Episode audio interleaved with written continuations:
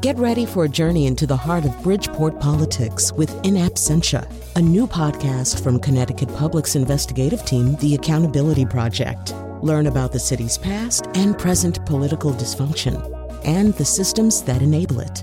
Tune in wherever you get your podcasts.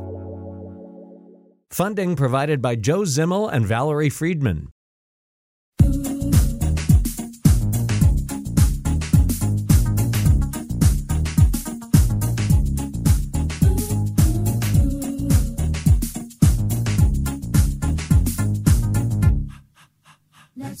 This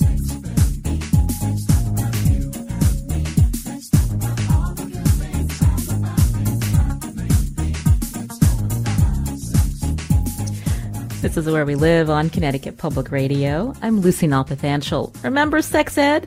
I cringe thinking back to that class in high school when the boys and the girls were separated for the talk and having to watch those weird videos. Yet sex education is important. Today, where we live, we talk about why. And we want to hear from you. What do you wish you had learned in sex ed? Keep it clean and call in 888-720-9677. That's 888-720-WNPR. Share a comment on our Facebook page or find us on Twitter at Where We Live. Some listeners tweeted their memories. Eileen shared with us, in my Catholic grammar school and high school, there was really no such thing as sex ed. We weren't even sure what we shouldn't be doing because nobody spoke frankly about biology. And without Dr. Ruth, who was on the radio once a week, we wouldn't even have understood basic biology. Dr. Ruth is 94 today, and I understand still talking and writing about sex. Thank goodness. Bilal had a similar experience as Eileen, tweeting, I went to Catholic school in Waterbury. We had no sex ed. In eighth grade, they made us sign purity cards before separating boys from girls. Boys talk about music and sports. Girls were talked at about modesty and restraint. And queer inclusive sex ed? I didn't dare to dream. Now, by 2021, we'd hope the approach has changed, right? But sexual health education is not mandated in Connecticut. In fact, about two dozen states have mandatory sex education in public schools, and there are no guidelines for private schools. So, what are students hearing or not hearing? Joining us now on Zoom to talk about that is Tasman Weisgerber, who works with Answer, a national organization that provides sexual education training for teens and adults. Answer is based at Rutgers. Taz, welcome to the show. Hi, thank you for having me on. So, when we think about sex ed, we all have these memories, but when did sexual health education really start in public schools? So it's been in the schools uh, over 100 years now. So it started in the early 1900s, and they mostly talked about hygiene. And there was uh, an introduction of purity. Um, so a little bit about what you mentioned to, that you went through in school. And then once the war started, there was a lot of uh, prevention of STIs. And then once the 1980s and the AIDS epidemic, uh, there was a lot of HIV prevention. And the Surgeon General actually in 1986 uh, made a statement saying we really need to have sex ed in schools and actually uh, stated that we ex- explicitly needed to talk about heterosexual and homosexual relationships. And then in the 1990s, uh, sex ed grew and the teen birth rate sank. And since then, there's been a divide in the country with some states being more progressive and other states declining and including less and less information in their courses. I think uh, uh, both Tess, the producer, and I were surprised to learn that in Connecticut, which many people see as pretty progressive, there is no mandate for sexual health education. And so when we talk about sex ed, uh, how it's evolved, I mean, I think some would state or cite religious affiliations as a reason why there isn't a mandate. But can you talk about, you know, some of the thinking around uh, this course? Yeah, so a lot of people are fearful that talking about sex, especially with younger people, that it's going to uh, cause them to go out and have sex at an earlier rate. And that's simply not the case. So if we look at a country like the Netherlands, they actually begin sex education at four years old and they continue sex education throughout the course of their school career. And they have much better outcomes than we have here. They have uh, the lowest uh, teen pregnancy rates in the world. They have much higher rates of contraception use. Um, and they overall have a better outlook on uh, their sexual experiences than folks here in the US, as well as five times lower HIV rates. Um, so it definitely goes to show that they are, by simply talking about uh, sex and sexuality and learning about it in school, isn't going to cause these negative outcomes in our in our teens like folks fear. That's really interesting. You said that in the Netherlands they start sex ed at four years old, and so talk about that. Contrast it with what um, you know students in public schools in our country when they're learning about you know biology and more about you know their body and you know what's age appropriate. Because i'm thinking to my children i think in fifth grade is when we got the note that they're going to be watching the video about puberty but you know nothing before fifth grade at least in our experience Yeah, so there are some schools that will introduce a puberty education somewhere around fourth or fifth grade. Some even do it in sixth grade, which I would say is a little bit late. a lot of times folks are already starting to experience puberty before then. And some schools don't do any sex education until high school, which you're really missing that whole puberty section. And then, if we're really lucky, there are some schools that will begin sex education um, in kindergarten and continuing. And that doesn't mean talking about intercourse. All that means is that we're talking about safe and unsafe touch. We're talking about what their body parts are called. We're talking about consent, making sure, and not consent for sex, right? We're talking about basics of consent. Before you hug your friend, ask your friend, is it okay if I hug you? Before you play with their hair. Um, and also letting students know that their bodies are their own. And not only should they be asking for consent from others, but they're allowed to give and refuse consent themselves. And that's a really important part of um, a really good foundation for building upon later on in the sex education courses. So it would be really great if that was more widespread. You're hearing on Zoom with us Tasman Weisgerber, who works with Answer, the national organization that provides sexual education training for teens and adults based at Rutgers. We're talking about sex ed. We'd love to hear from you about what you remember about this uh, time and whether it was uh, middle school or high school for you, or if you're a parent today, you know, how you want your school, uh, your child's school to approach uh, sex ed. The number 888-720-9677. That's 888-720 WNPR or find us on Facebook and Twitter at Where We Live. We're going to be hearing from a health educator in just a couple of minutes. But when we think about the mandates and what is and is not required in states, are there still places that teach abstinence only? Yes, there are. So in the United States, there are millions of dollars every year that are poured into abstinence only education, although in recent years they have rebranded to call themselves um, sexual risk avoidance education. However, it's still the same abstinence only, um, often abstinence only until marriage courses that focus only on abstinence, oftentimes don't talk about condom use or birth controls, uh, birth control options. Um, and they're really missing a lot of that important information that teens need. And in a comprehensive sex education course, we are talking about abstinence. We don't exclude it. However, we understand that even if it's not during their school career, at some point in their lives, most people are going to be sexually active. And we need to set people up for success and be able to make the healthiest and best decisions for themselves. And if we're not educating about them, uh, educating about these options, then many times folks don't get the information. Michelle Rawcliffe is here with us. She's a health educator at Woodstock Middle School. Michelle, welcome to the show. Hi, thanks for having me. So tell us how your class, uh, your the, the sex ed that you're teaching your students, you know, how you approach it, and maybe a little bit of response to what Taz has already shared with us. Taz has shared so much good information that is a great source of advocacy for teachers like myself that teach in a small rural district that has no direct curriculum supervisor or anyone to advocate for health ed in our school system other than our superintendent or principal who are extremely supportive of what I do in the classroom. My approach is more of a skills based approach to health education where there there aren't necessarily uh, focused classes on sex ed primarily. Uh, for example, in my fifth grade class, similar to what Taz was saying, I teach the skill of communication throughout the entire year.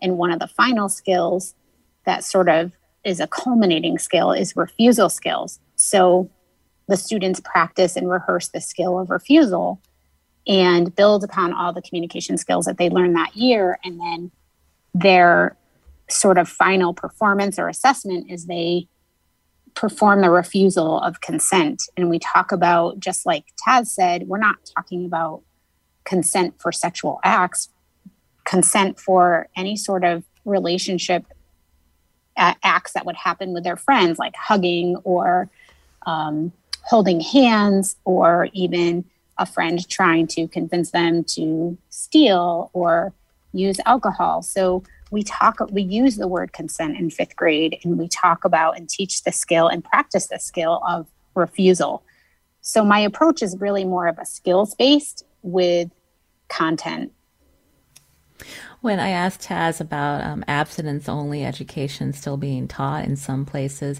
you know, why is this problematic? Because I just think about, you know, how everyone, there's a way to find information immediately, and that's to go on the internet. And so you want to be careful about, you know, where you're getting your information. And so, and also the way we talk to children, um, if they feel like they're being judged or, you know, they start to tune us out. So I'm just wondering if you can talk a little bit about that.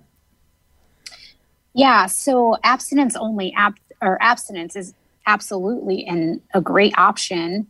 And when we teach about decision making, that is an option that students can choose. We also taught when I teach analyzing influences, we can analyze our the influences in our lives on how we make those choices. And if a student has values, strong values in their family that encourage them to choose abstinence, then then that's great. However, there are other options, and if students are taught how to make a, a good, healthy decision, then they can choose the right one. And maybe that is abstinence, or maybe it isn't. So, um, hopefully, they get those skills to decide whether or not abstinence is the best choice for them when it comes to sexually explicit media, even our young students have access to it. And I I do a an informal poll of how many students have witnessed something that is sexually explicit that they cannot unsee. It gives them that queasy feeling in their stomach. About 90% when I informally poll them will say that they've seen something that they can't unsee on social media. And that's those are things that they interact with. So I often talk about, well, what happens when we see this and what should we do? And then how is this maybe not reality? And I also teach the skill in seventh grade of accessing valid and reliable health information, products, and services so they can easily detect what is a valid source and what isn't. Because there's a lot out there and there's a, a wide variety out there. Uh, coming up, I'm going to um, bring Taz back into the conversation from Answer about some of the uh, the the tools and uh, the training uh, that they uh, provide for teens and adults, but even uh, even a YouTube channel, right? And having a specific website with um, information that um, is evidence based and, and making sure like where the information comes from. But I wanted to bring in a perspective of a parent. calling in now is Kim from Woodbridge. Kim, what did you want to share?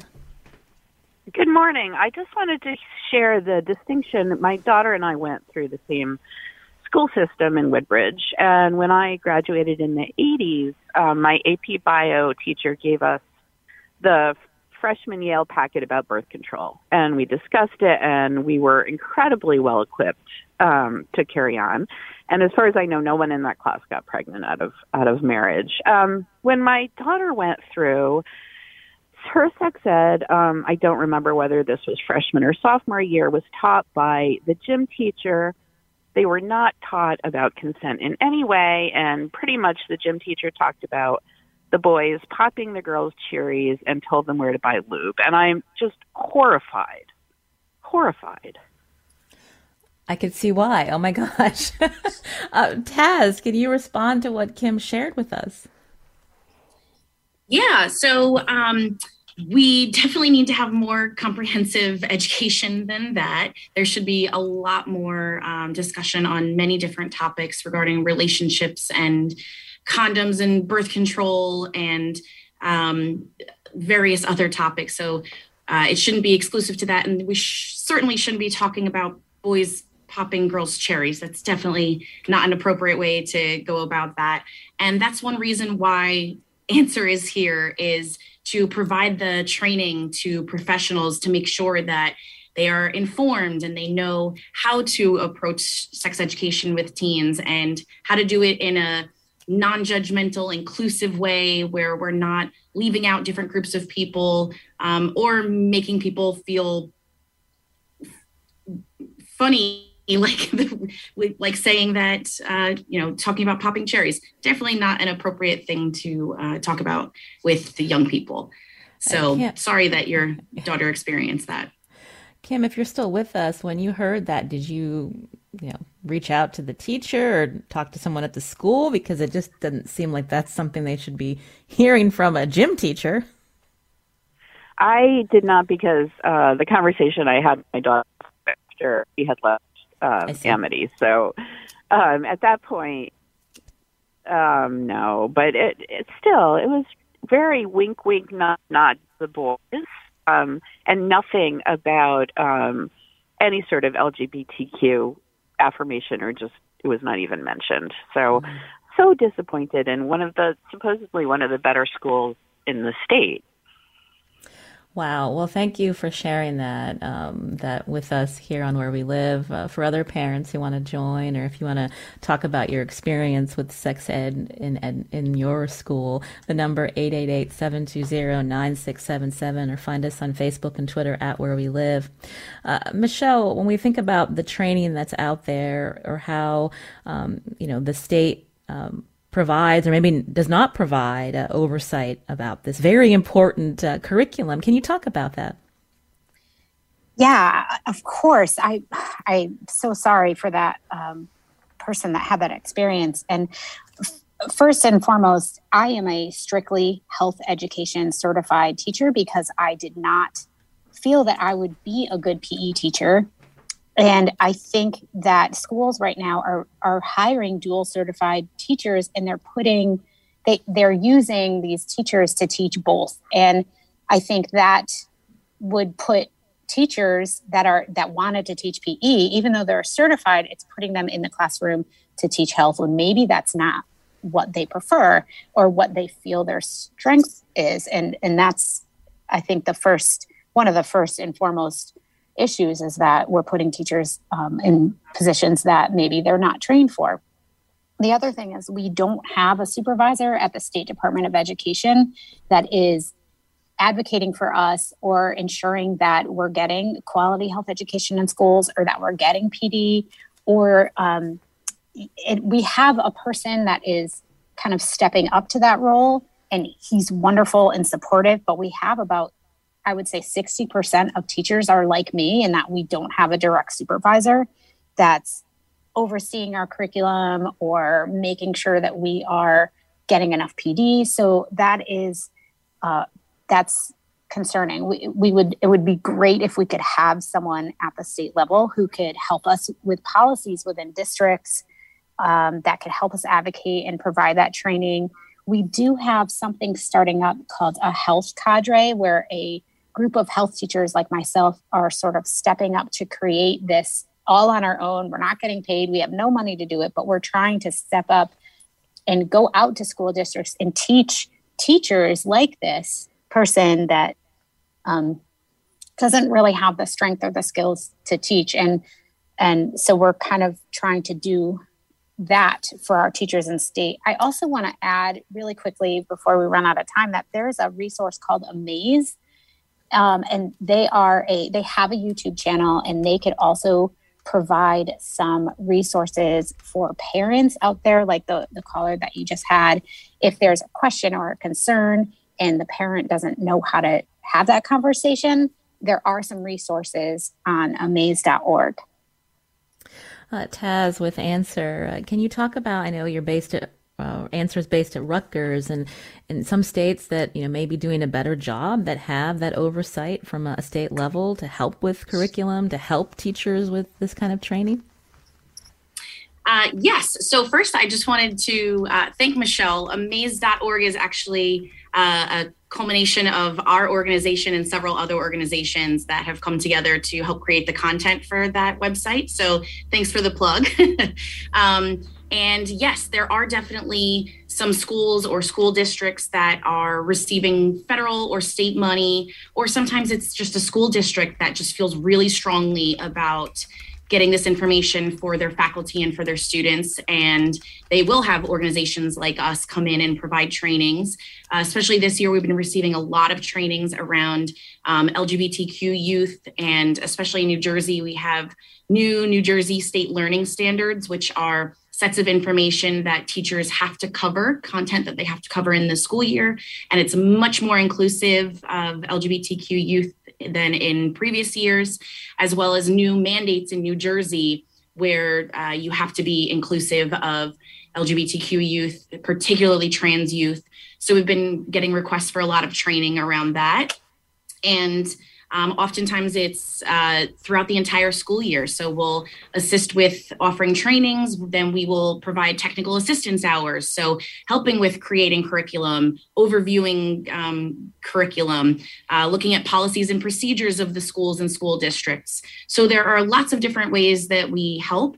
Um, and one of our newer options, this and that's new to this past year, is we offer a certificate in adolescent sex education basics for professionals, and that's offered th- um, through Rutgers University, and it's all online, and it's a great way for teachers to get a little bit more content and help build their skills and get a certificate to show that. So we've definitely been doing um, lots of work. Uh, Michelle Rawcliffe, uh, before we let you go, you know, you, you have the school day to attend to, uh, but when we think about the pandemic and how much uh, students uh, missed out on, how did this impact sex ed education? It, it, it definitely impacted it greatly. Uh, there's a, a three R's curriculum from Advocates for Youth did created a Google Classroom, so I actually used some of their lessons, but it, it, really, you didn't know who was on the other end. You didn't know if there was an unsafe situation for a student. So it, it was challenging. And I used my anonymous question box, a virtual anonymous question box, a lot. And I, I focused again on the skills as much as I could so that if I was delivering content that might be inappropriate for younger siblings or um, it may be a conversation that parents have yet to have with their child that they i was focusing on the skills but it, it, was extremely challenging this past year and i'm really grateful to be back in the classroom with my students. And what are you hearing from parents? Uh, you know do you ever get pushback with what um, students will be taught in your sex ed class? And you know how do you how do you handle that it's it's interesting because most parents will will tell me directly thank you so much for teaching this. I'd rather you teach it than than me. But i really really value parents as partners. I i want parents to be part of my classroom and what i'm teaching. I want them to have these conversations with their children. And i want my, what i do in class to spark those conversations or be a continuation of those conversations. So when we talk about analyzing influences and students talk about their values, I want them to have conversations with their families about their values before they even get to my class. So I, I really don't get a lot of pushback at all. I think it might be like half of a percent of students will be pulled out for just the sex ed portion, but that's hard to determine what that is because I'm teaching the skills. So the content, if I talk about consent, it may come up in a communication unit, or if I talk about analyzing influences, there may be a conversation about LGBTQ, LGBTQ, I can't pronounce it, but there may be a conversation about transgender or gender identity, sexual orientation. So it may come up not in a specific unit. So, and I, I think another thing that you had mentioned is that um, sexual assault awareness is mandated in our state. So we do have to teach about that in some way to our students. And unfortunately, some students can be exempt from that. And again, I only have about less than 0.5%, I would say. And uh, what makes me nervous is that those children are not getting that safety information. And that that really worries me that if they get pulled out of that conversation, they'll be missing potentially life saving information. You've been hearing Michelle Rawcliffe here on Where We Live. She's a health educator at Woodstock Middle School in Connecticut. Michelle, thank you for your time. We appreciate it. Thank you so much for having me.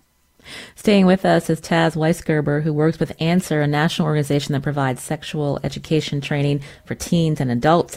What do you wish you had learned from your sex ed class in school? We're going to take your calls right after a short break. Rachel shared she wished she had learned the difference between lust and love. Practical information about the different types of birth control based on real world experience, not just reading the manual.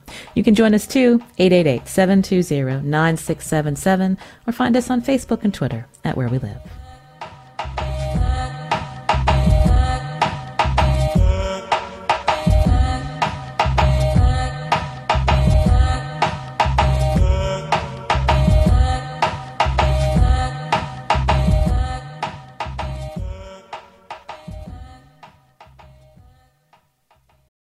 Support for this podcast comes from Hartford Healthcare.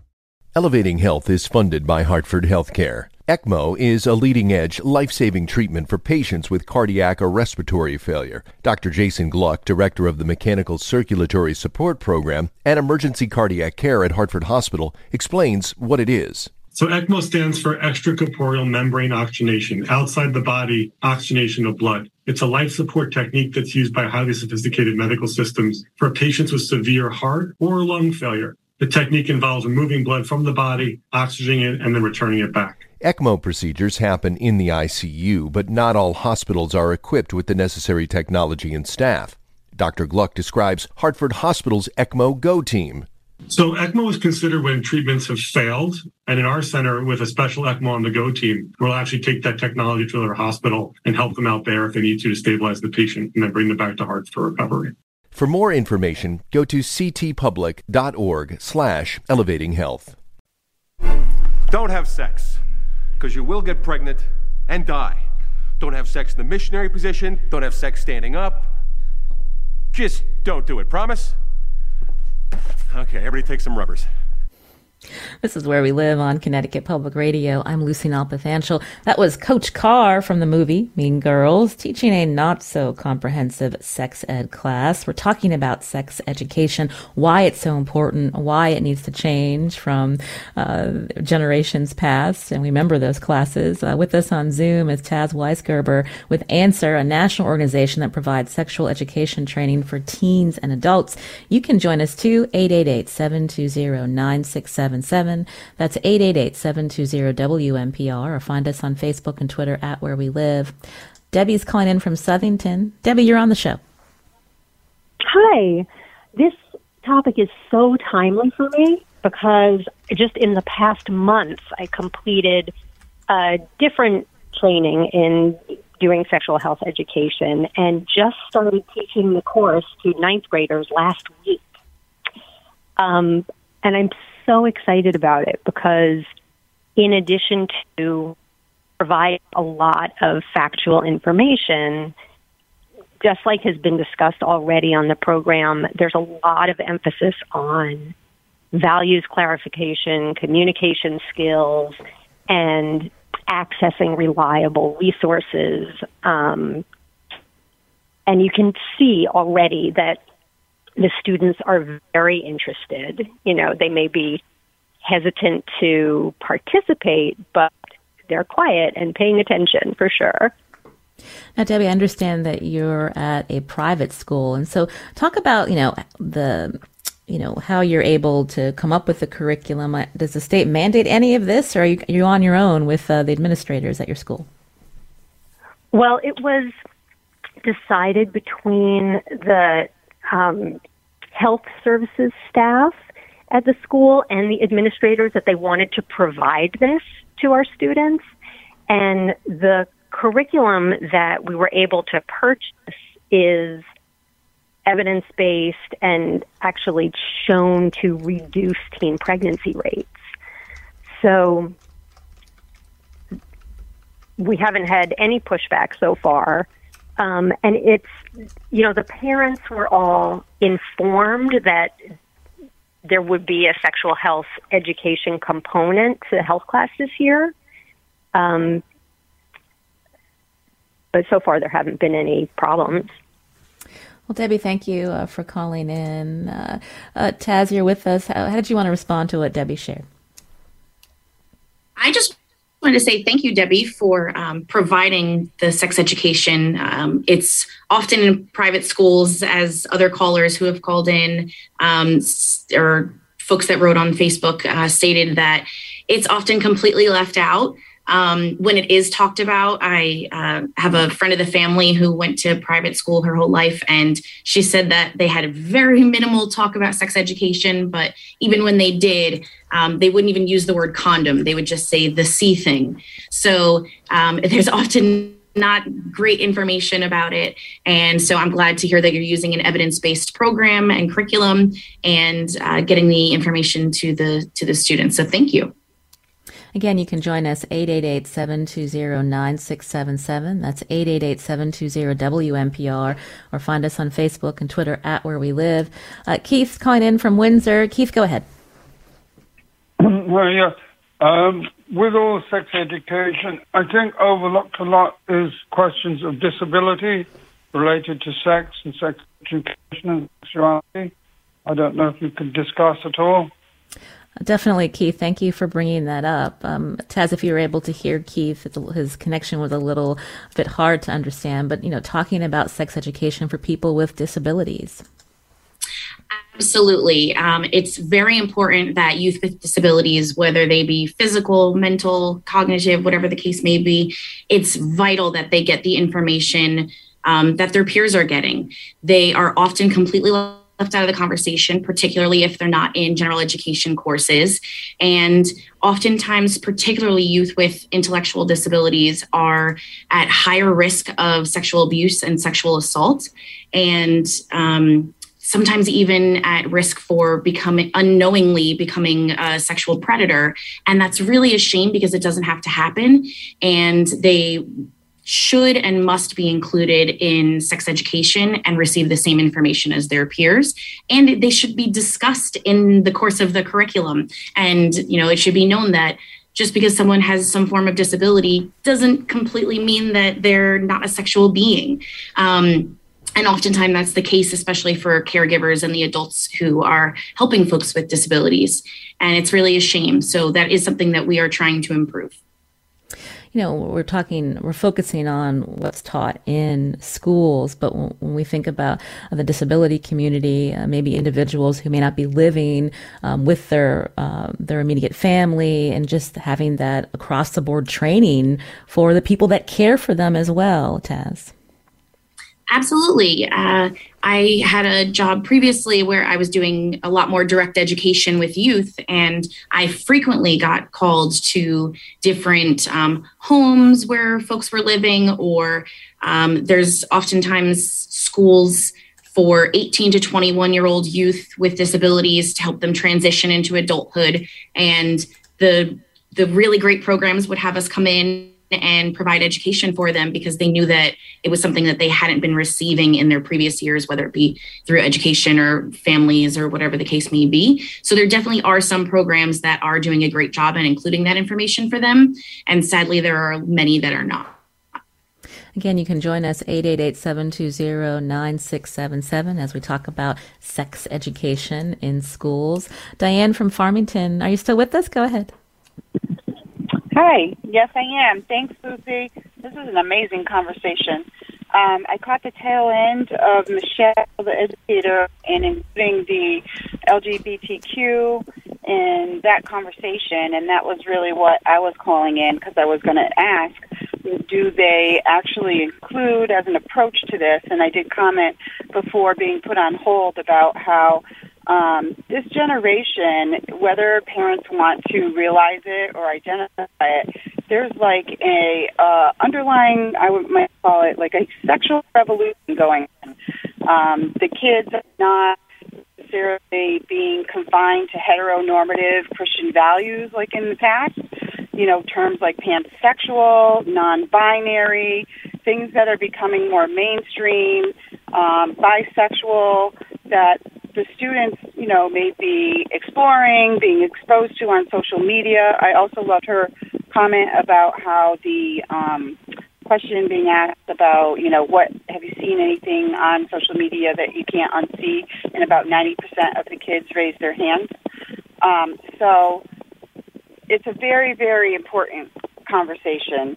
Um, you know, and also the gentleman that brought up Keith about the, you know, with disabilities, that that is definitely something to be included because just because you're, you know, have a disability doesn't mean, like the other caller said, that you don't have any sexual identity or, you know, being to part of you. And the other part too is also that the sex education is not just about like preventing pregnancy. You know, I know that there is STD teaching, um, you know, and that's something that needs to be talked about with like same-sex couples. Um, and if parents don't, you know, feel comfortable, maybe they need to have separate classes for students identifying in that way. And that's my comment, maybe also my question. Oh, thank you, Diane, uh, for sharing that with us. A lot to unpack there, Taz. I just want to mention uh, because Michelle uh, Rockcliffe had to go on to her school day. Of course, uh, you know, I think she makes a point to use a gender neutral language in the classroom. Taz, why is that important? Yeah, so it's absolutely important to be inclusive of the LGBTQ community, um, not only discussing the you know relationships and you know folks that are transgender but like you said also making sure that you're using inclusive language. So when you're talking about relationships instead of saying boyfriend or girlfriend you can use the term partner or um, for folks who might be trans if you're teaching about anatomy instead of saying um, a woman's breasts you can just say breasts. You don't need to use the gendered language that can be very offensive for folks who are transgender or intersexed and intersex and so it's really important that we are being inclusive of the lgbtq community and doing whatever we can to make them feel included in the lessons because the moment they feel excluded they are no longer going to be, be paying attention and once you lose them they're not going to be receiving the information. And it's really important that they do receive it because they are at higher risk for um, many negative sexual outcomes including higher rates of pregnancy a while ago, Where We Live did a show about intersex individuals, uh, but for listeners who have just heard you use that term and may be unfamiliar, can you describe that?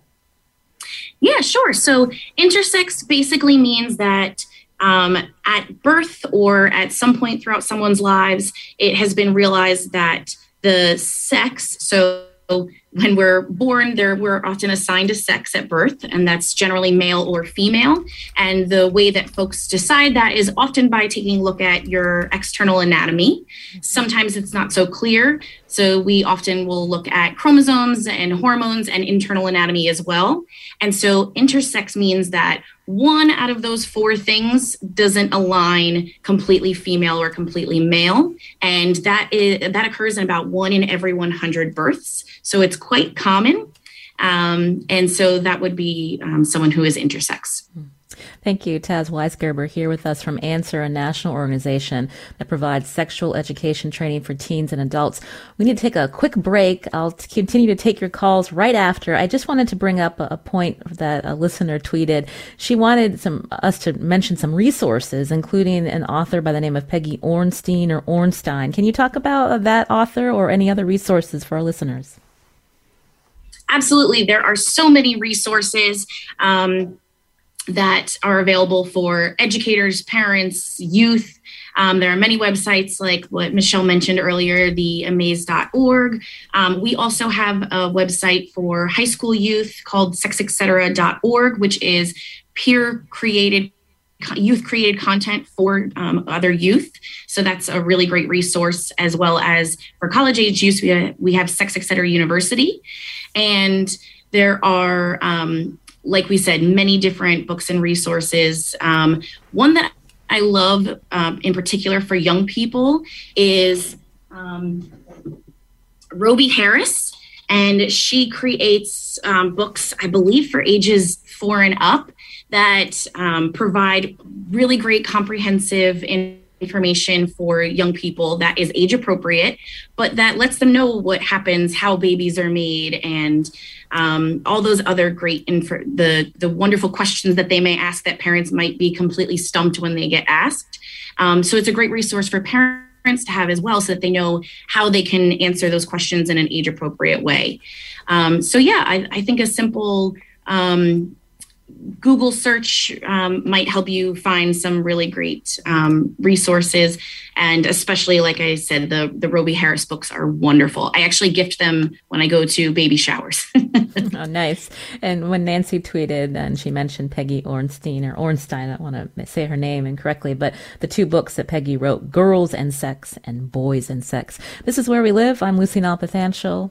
Back after a short break.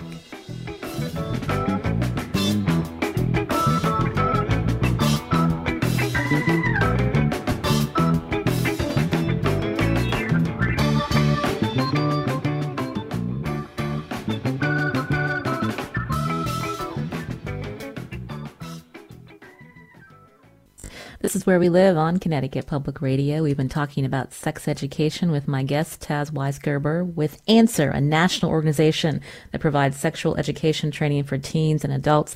Taz, we've spent a lot of time talking about um, the importance of comprehensive sex ed and inclusivity, but how difficult is it to get school districts uh, to th- rethink their curriculum? That's a great question. So, um, fortunately, many schools have been um, updating and creating mandates. So many school districts and statewide, um, you know, policies are requiring that it become more comprehensive. So uh, that makes it a lot easier. However, um, there are a lot of schools and states. Um, you know which states, I'm sure that um, they are becoming they are regressing and they are there are many states where the sex edu- education curriculum isn't required to be medically accurate um, isn't required to be comprehensive. Um, some states you're not allowed to even talk about lgbtq folks um, and if you do it has to be in a negative light. So there's definitely some areas in our country that could use a lot of improvement and when we think about uh, the parents' role in this discussion, you know, schools uh, allow parents to opt out if they're uncomfortable with their children uh, getting this lesson in school. You know, what's your take on that? I mean, parents absolutely have a right to um, what they want their child to be receiving as far as education goes.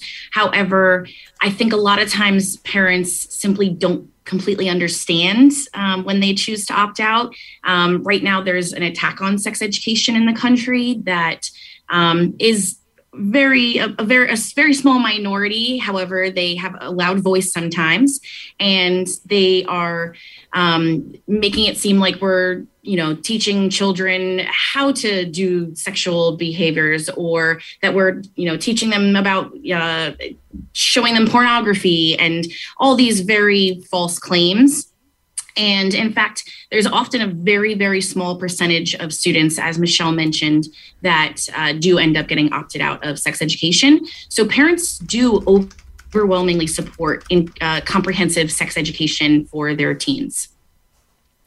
Uh, Claire is uh, calling in from West Haven. We asked uh, listeners to share uh, their memories of sex ed or just observations. Claire, what did you want to share with us? Hi, thanks for taking my call. I wanted to uh, share uh, that my mom, Mary Radziewski, uh, created a curriculum for sex education when she was working at Notre Dame High School in West Haven, which is, uh, you know, a, a Catholic boys' school. And um, it was called at the time, which is was the early '80s. She called it Man and Woman, and she also had uh, a parenting class, which featured uh, a component of uh, women in the in the neighborhood or pa- parents in the neighborhood, I should say, would bring their children, their toddler age children, uh, for a couple of hours. And, you know, the students would have to take their coats and give them a snack and, and things like that. It was like hands on parenting training. But, um, anyway, I just wanted to, this was something that was very dear to her heart, um, writing this curriculum and getting a grant for doing it at uh, Notre Dame High School. And I still run into people uh, today, uh, boys, men, who uh, say, I had sex with your mom and I got an A.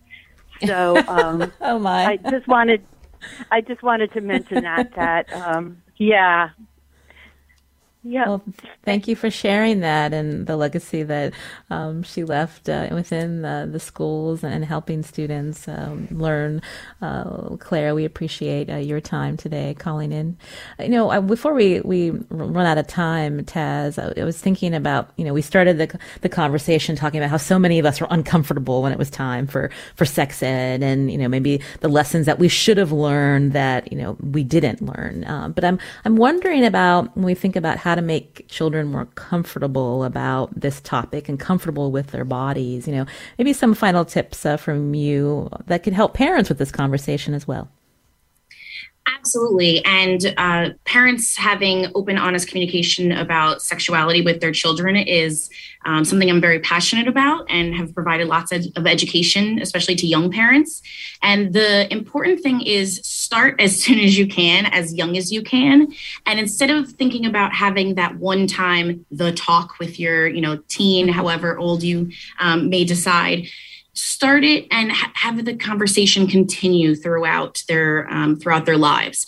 And beginning from when they're um, one or two years old by teaching them the correct names of their anatomy um, not only can it uh, ha- play a role in preventing possible abuse um, but it sets them up for the future and lets them know that these things aren't shameful and that they can come to you and talk openly and honestly about these different topics, which I think is something that a lot of parents wish that their their teens would talk to them about.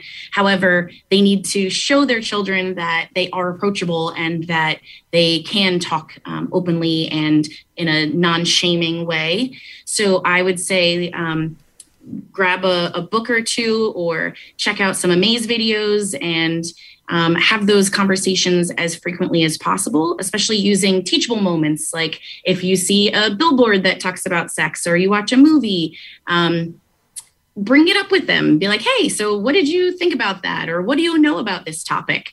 And uh, it will be helpful in the long run if you are able to do that.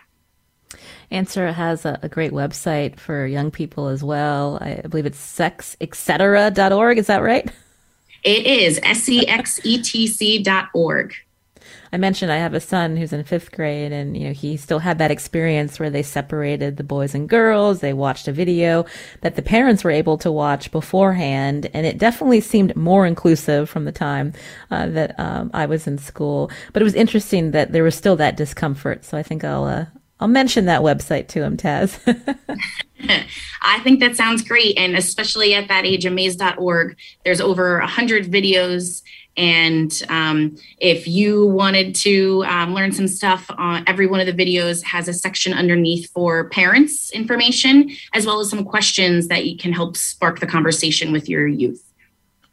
It's been really interesting and so much that we didn't get a chance to touch on. Uh, maybe it's another show. But Taz Weisgerber, thank you for your time today with Answer, a national organization that provides sexual education training for teens and adults. When we talk about that training, it's medically accurate, it's LGBTQ inclusive, and something we ran out of time, but is very important to also mention about how uh, racial bias uh, impacts uh, sexual and reproductive health. Uh, but we'd love to have you back sometime, Taz. Thank you. Thank you. I would love to come on and talk about reproductive justice with you. This is Where We Live. I'm Lucy Nalpathanchil. Today's show, produced by Tess Terrible. Kat Pastor is our technical producer. Katie Pellico was on the phones today, and Hannis Brown composed our theme music. We hope you have a great weekend.